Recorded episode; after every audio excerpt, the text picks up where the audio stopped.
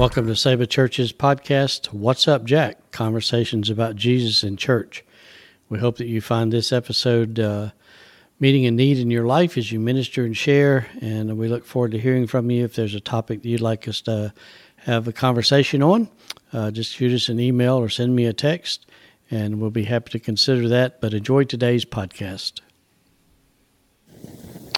Good day, folks. Uh, welcome to another episode of What's Up, Jack? Conversations about Jesus and Church. I'm John. I'm Albert. And the conversation today is about Albert in St. James Baptist Church. I want you folks to get to know him uh, a little bit better and uh, understand his heart, the mission of his church.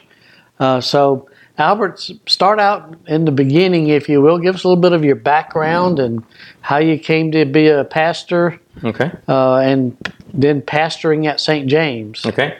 Well, uh, actually, uh, I started. I got called into ministry when I was in college in uh, in uh, Birmingham, UAB, and I got called into the ministry, and uh, I kind of uh, surrendered to God and got called, and a guy named Sam Day was one of my mentors, and um, from there I went to came back home, graduated.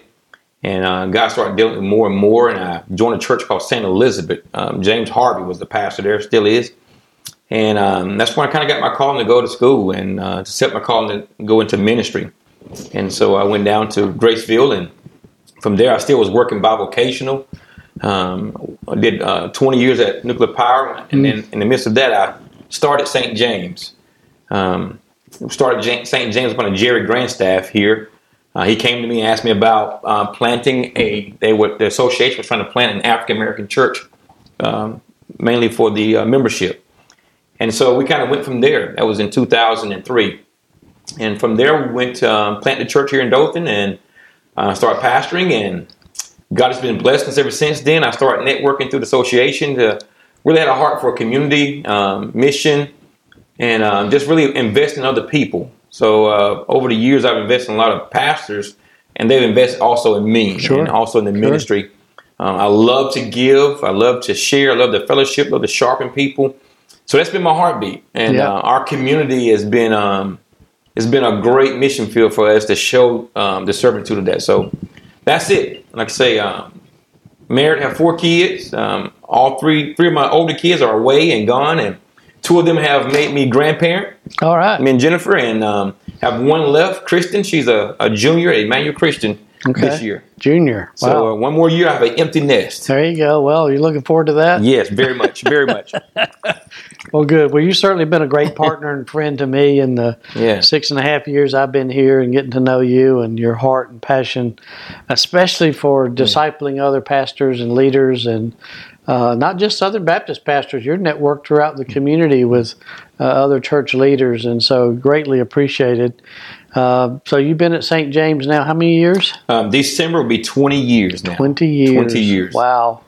Good deal. Seemed like yesterday. 20 years. All right. And you're, you've, you were, of course, in the denominating process with us as we were trying to reframe the vision for the association and get that headed in a, mm-hmm. uh, a good direction for the future. And um, want to thank you for your hours and hours and hours mm-hmm. of investment in that. Boy, what an 18 month process. Yes uh, but I think we learned a lot, and I think we got a great focus and direction for the association. And now you are involved with St. James going through funnel fusion. So, what's that process been like for you guys as y'all have began to focus in on St. James and what God has in store for you for the future? Well, um, I feel like we had a, a skeleton mm-hmm. for our church already. Okay. And uh, I thought we had it kind of put all the bones and joints in the right places. Mm-hmm. But I think with our funnel fusion, what we've done is now is with more leaders involved, we've kind of redefined our body. And it's not okay. that we changed the skeleton; it's just that everybody understand now where the pieces goes. And I think the funnel fusion has helped us to flesh it out a better way. Okay. So um, that was a missing ingredient that we had in our church. And one of the greatest things funnel fusion has showed us is is really how to how to put it in a systematic approach so that it's easy to follow and easy to attain, and you can measure better. I'm a measurement kind of pastor, so um, I love the strategy format that we've been through. Mm-hmm. The strategy has helped me to see if, like yesterday's t- uh, quote you, you sent to us from Shane, you know, we got to know how to count a win. Yeah. And it's not the number of people that's, that's coming in attendance; it's the number of people to get the breakthroughs. That's right. So our church went through a decline of struggle with COVID and, and a little bit after COVID of Yeah. of not winning. So Funnel Fusion has helped me to kind of get my grips back on the structure and the fleshing out of our church, and then now we can really clearly see it, what a win really looks like and when to celebrate the proper ways. Because um, I did a terrible job as a pastor of celebrating the right things. And and uh, another thing Funnel Fusion's helped me to really kind of gather with my leaders is is really to understand the values that our church have Yeah. the values means everything. So um, that's a, that's another uh, paradigm change for us is to understand the values of St. James and to now look at our new mission statement that we've come together with. So it's been a great thing. And I have a copy. I guess this is uh, the Yes. at least the the current version. That it may it. change before you get there, but Overcoming overcoming, every every, brokenness. brokenness of life through the transformation power of Jesus. that's right. Yeah. Uh, so that's, That's where y'all are refreshing, man. focused. Just, yes. just to hear that, John, is um, I, I can visually see that people in our community, people that come to St. James, is going to be transformed and it's going to help them to overcome every brokenness of life. And the only way we can do that is, is through Jesus well, Christ. that's right. I mean, that's Yeah. Uh, we can we can put programs in place that'll help, but if they don't come to know Jesus Mm-hmm. in the process and tap into that power, Mhm. uh, then it's it's all for naught. Most likely, they'll they'll fail and.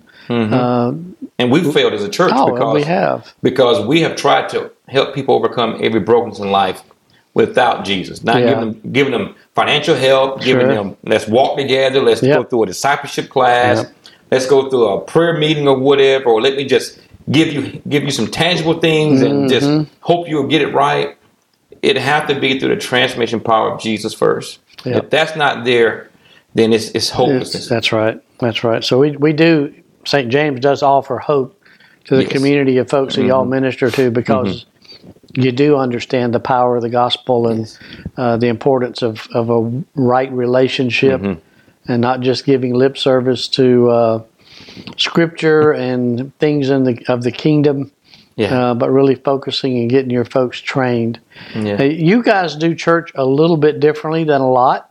Uh, your it may be a bad thing, huh? no, not no. It works in your context, Mm-hmm. and that's what's that's what is so unique about this is the five churches in Funnel Fusion, all coming out with different Mm-hmm. outputs uh, and different ways that they're they're going to get to the mission that God's called them to Yeah. in their community. Mhm.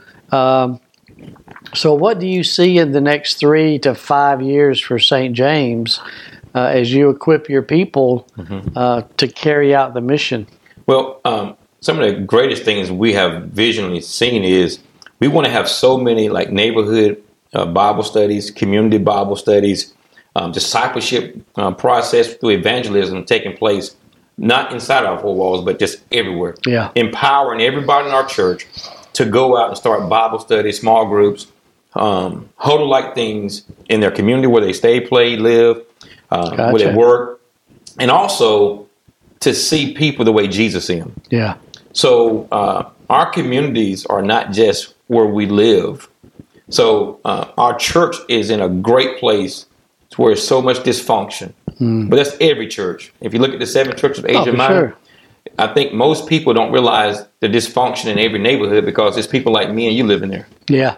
So, so our our specificity of our dysfunctional families, we have kind of assessed that.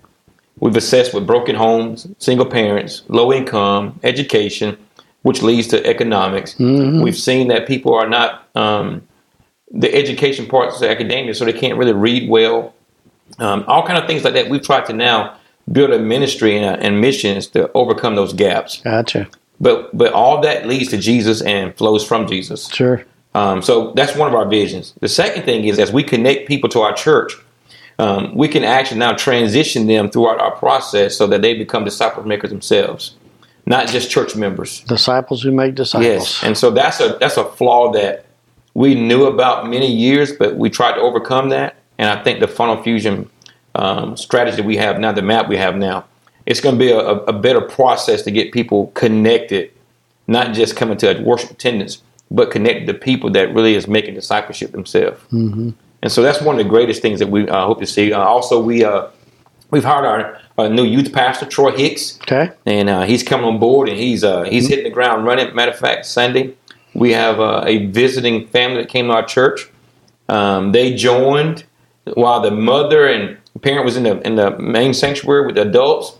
The young boy, nine year old, was in the back with Troy and his group, and he Troy led him to the Lord, and he's getting baptized the fourth Sunday. So, Well, how about that? so the first day at work, you get someone saved and you're going to baptize them. What a great start, you know. absolutely. Absolutely. And so uh, he's on fire for that. Um, Yeah. we're in preparation now. Our church is getting ready to develop our daycare for our community. We really Okay. want to. We feel like there's more touches we can do if we had a daycare in our community. So we're starting a daycare in our church in January to to impact our, our residents in our Mhm. community. Okay. And so we're looking forward to that. It's just a lot of good things God is doing. Uh, he's really he's really doing some things that that we've been laboring in for for years. You're seeing now some some fruit of that. And so we have not been weary um, in well doing. So it's been good. Very good. Very good. Well, you're a man of many hats and talents. you don't sleep much. I think that may, that may need to change soon, you're, John. you're always thinking and, and uh, staying ahead of the curve, but you're also involved with the Fellowship of Christian Athletes. yes. Tell us how that's going this Okay. year. So uh, I'm involved with those. With with the fellowship here locally, we have eight counties that we kind of are wiregrass counties, eight counties. And um, since January of this year, we've had over 700 converts in our school systems. Um, and it that'll is- change a community, won't? Yeah, that would definitely change. So what I my vision for FCA is is to actually find churches that want to be in their community, in their local schools. Uh, I came to Jeff Ross um, eight years ago and asked him about give me some ideas about how can the church start really being involved with school. And I came back uh, two days later. He had this printout about seven sheets of paper. He highlighted some stuff for me, and uh, he told me he didn't tell me this personally, but to afterwards, he had never put anything together before like that. But what he gave me was like his heart, Yeah, yeah. and I ran with it. Okay. And so, uh, if our time at Selma had not been such a God sent thing, I don't think my heart for FCA would ever been in existence. So, what I do for FCA is being a director, I actually put churches in in schools to help churches build a bridge to take the students or the athletes from the school, put them in the church, disciple the kids at the church, and send them right back to the mission field um, at the school. Good deal. And so right now it's going well. We, we're starting now. Um, Hartford's coming on board. Brother Stacy Stafford. Uh, we're having a meeting there September 17th. We have a, um, like five new holders. We're going to try to launch there. We just started some new holders at Geneva. A guy named Donnie Smith is on board with that. Uh, we're starting our holders in Slocomb School. Okay. Um, we've got some great holders, at, like at Carver Middle School. We run about 250 kids come every morning. Um, just, all the schools have said yes to us. Brother Van is at Columbia. Mm-hmm. We have um, so many schools that with so many of our churches plugged in, there's no way we should not be turning the world upside down. There you go. So we've had, just had our first annual golf tournament. We had three converts. We shared the gospel with 200 people. Um, Good deal. just a, a ma- FCA is, I believe, one of the greatest vehicles. If you want to see where God is working, He's working through FCA. And I, I wish every pastor and every youth pastor would get involved, every church get involved with your local school through FCA. Well, um, perhaps there's some pastors that are listening to this podcast and uh, think, well, you know, my church really could get involved with FCA. How would they go about uh, getting connected with FCA in their local school? Well, I said, give me a call. Um, we kind of have a guy named Aaron Dickerson. He's the worship leader at, at Ridgecrest. Yep. Aaron Okay. is over our, our private schools here locally and our Dothan public schools. Okay. And then a guy named Mike Ferris, he's at Yeah. Calvary, also one of the guys. He's he was the area rep and does a great job and have done a great job for years here with the FCA. He's the guy with all the county schools. Okay. And so even like Pastor Todd Thorpe, he is a they have adopted Ashford School himself and they have huddles. He's discipling coaches.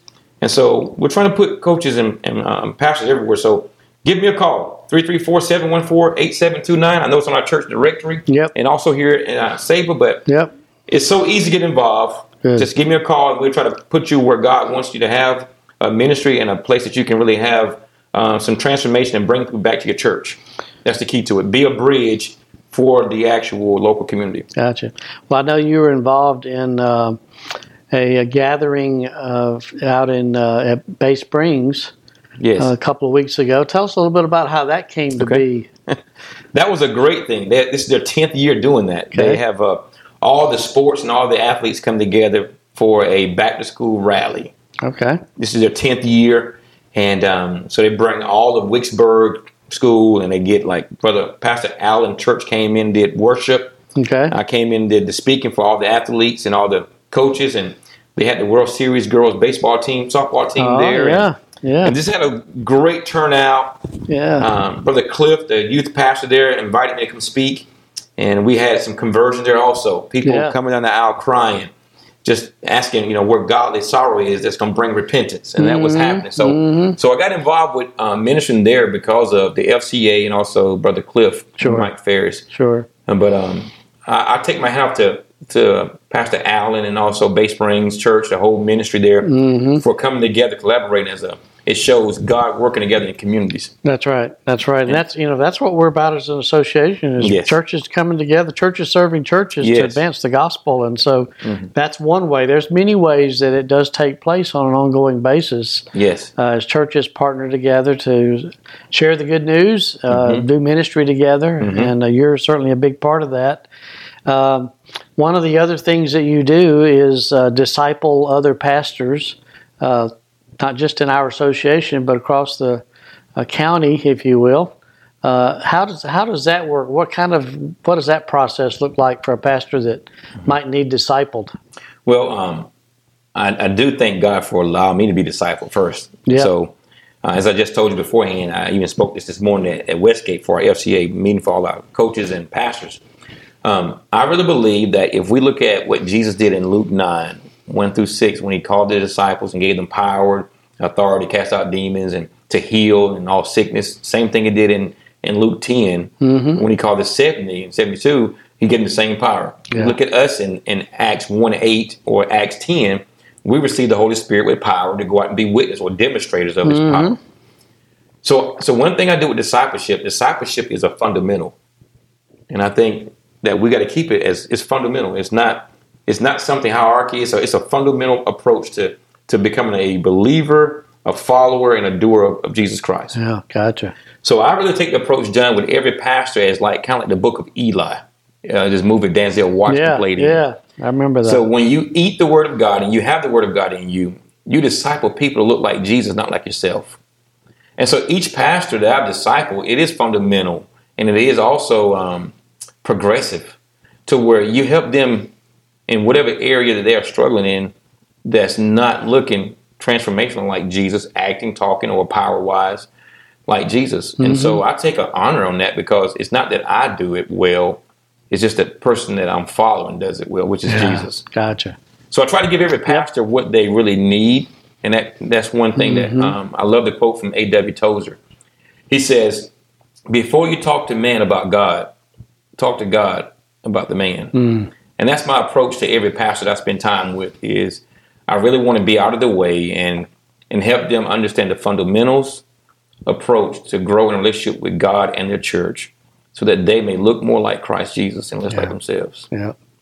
Well, and in the in the process, I guess the maybe the byproduct of discipling them is Mhm. the relationship and the friendship uh, that that you develop and Mhm. that they develop, and they know that they're they're not an island out there by themselves. Mhm. They have somebody that they can connect with and reach Mhm. out when they need it, Mhm. uh, but also to advance it. That they'll take what their experience with you Yeah.